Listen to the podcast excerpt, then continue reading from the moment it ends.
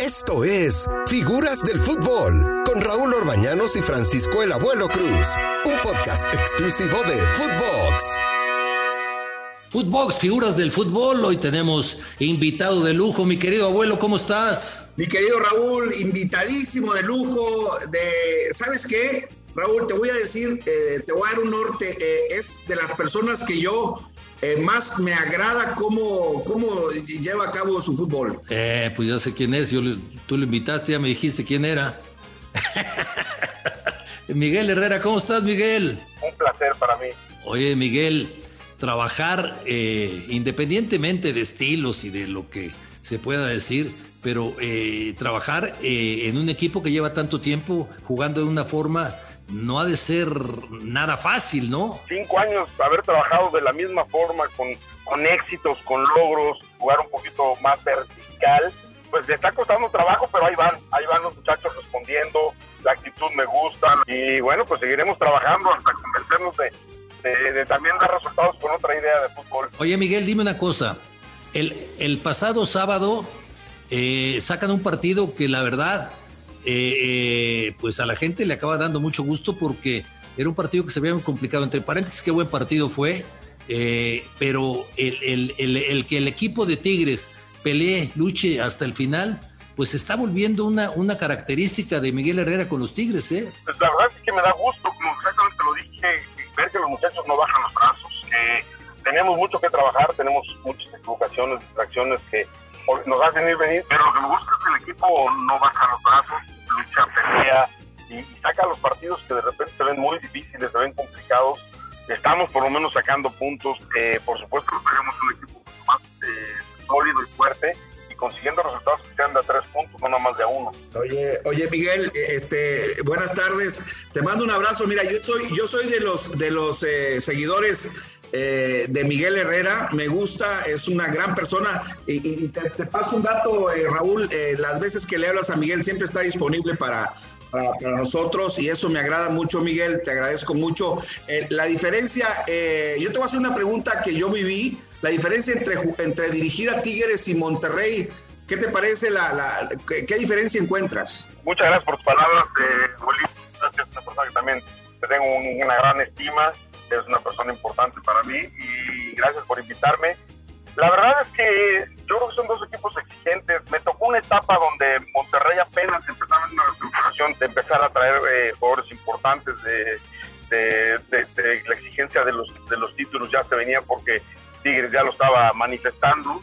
Entonces me ha tocado una diferencia, pero al final de cuentas es una ciudad muy exigente. Su gente apoya a los equipos, están ahí todo el tiempo con ellos. Por lo mejor, eh, tienen nóminas altas, tienen grandes jugadores y sin duda alguna pues la exigencia es muy fuerte, aunque reitero, Tigres tiene a la gente más exigente, a la gente que apoya y que pues va al estadio a ver a su equipo que gane, que guste y que los divierta y que por supuesto le exigen a la calidad de jugadores que tiene pues lo mayor, ¿no? Y, y bueno, pues me, me, ha dado un gusto y un placer dirigir a estas dos grandes instituciones. Pero a ver, a ver Miguel, tú dirigiste al América, dirigiste selección nacional, ahora dirigiste Monterrey, ahora diriges Tigres.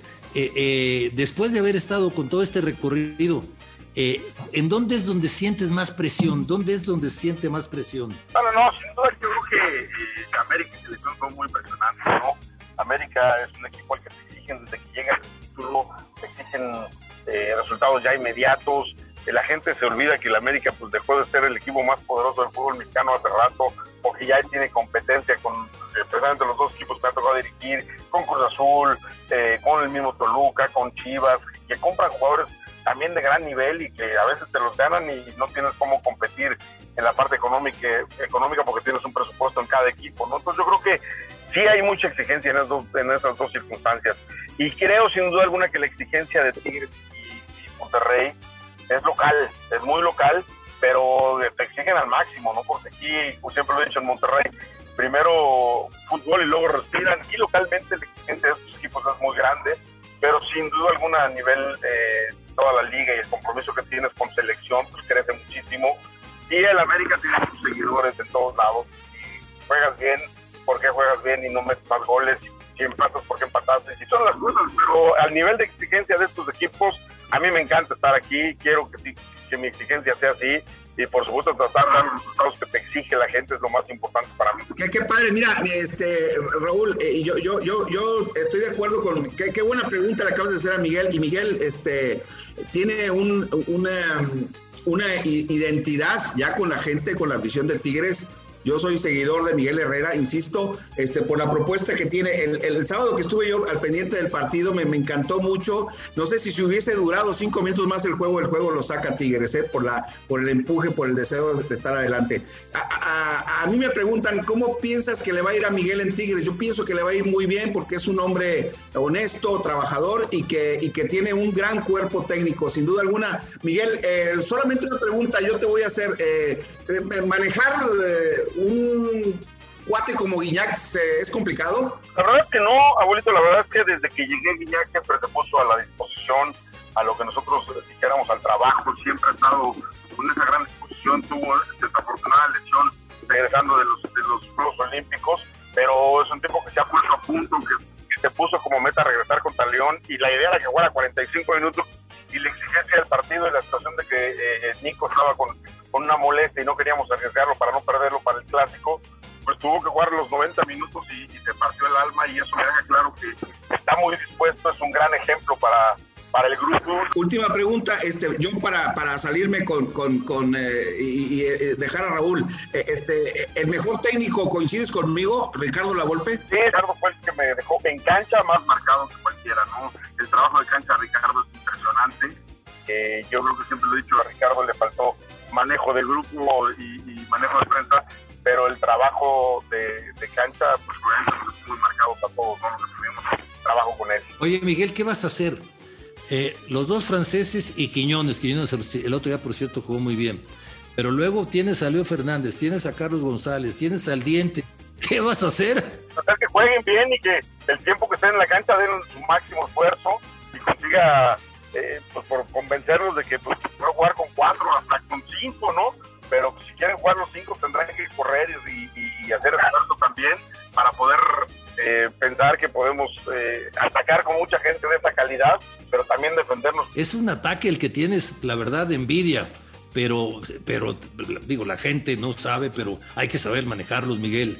O sea, no es nada más, ya tengo a los mejores y a ver, voy a aventar playeras, yo juegas tú y luego juega el otro tienes que utilizarlos y convencerlos, ¿eh? Exactamente lo que tú dices, Raúl, porque aventar playeras es muy fácil, pero los que no agarraron playeras te van a estar recordando el 10 de mayo y van a estar molestos. Entonces, yo creo que exactamente es convencerlos de que pues juegan unos cuantos y los otros tienen que estar convencidos de cuando les que intentar y marcar diferencia y hacer las cosas que tienen que hacer y que creo que lo han hecho, lo han mostrado.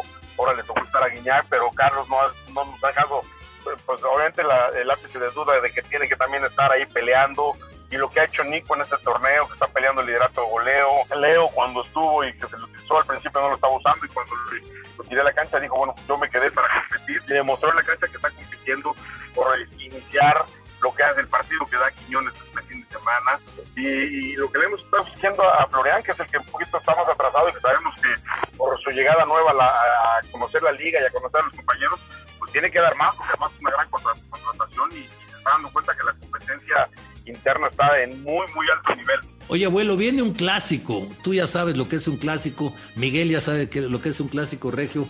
Pero, pero yo creo que mucha gente eh, en, la República Mexicana no conoce, abuelo Miguel, la intensidad con la que se vive este partido. Yo siempre he dicho, Raúl, que, perdón, Miguel, yo siempre he dicho que el fútbol mexicano eh, se parte en dos, el fútbol regiomontano y el fútbol mexicano, este, valga la redundancia, se vive de otra forma aquí en Nuevo León, la gente está esperando este partido no sé si coincides conmigo, Miguel. Eh, este, y, bueno, pues yo, yo deseo, Raúl, ver un, buen partido. Me gusta la propuesta de Miguel, insisto, y creo que va a ser un, excelente partido. Sin ninguna duda, estoy contigo, abuelito. Este partido se cuece aparte. La gente lo está esperando con, con gran determinación. Es un partido que están desde el principio, que van a y que van pues obviamente que tú representando un equipo tienes que ser que tu equipo, pero, pero es un partido que la gente necesita eh, vivirlo, se entrega con todo, hace, hace su determinación y, busca eh, la apuesta, el poder salir orgulloso con su playera. Ya esta semana ves por todos lados a la gente con sus playeras de los diferentes equipos y la siguiente seguramente estarán orgullosos de lo que hizo cada uno de sus equipos. Por supuesto, esperamos más de Tigres porque vamos a sacar el, resultado, pero se vive con mucha, se vive con gran pasión este, este partido aquí en México. No, la gente no sabe, pero como lo digo, aquí en Monterrey primero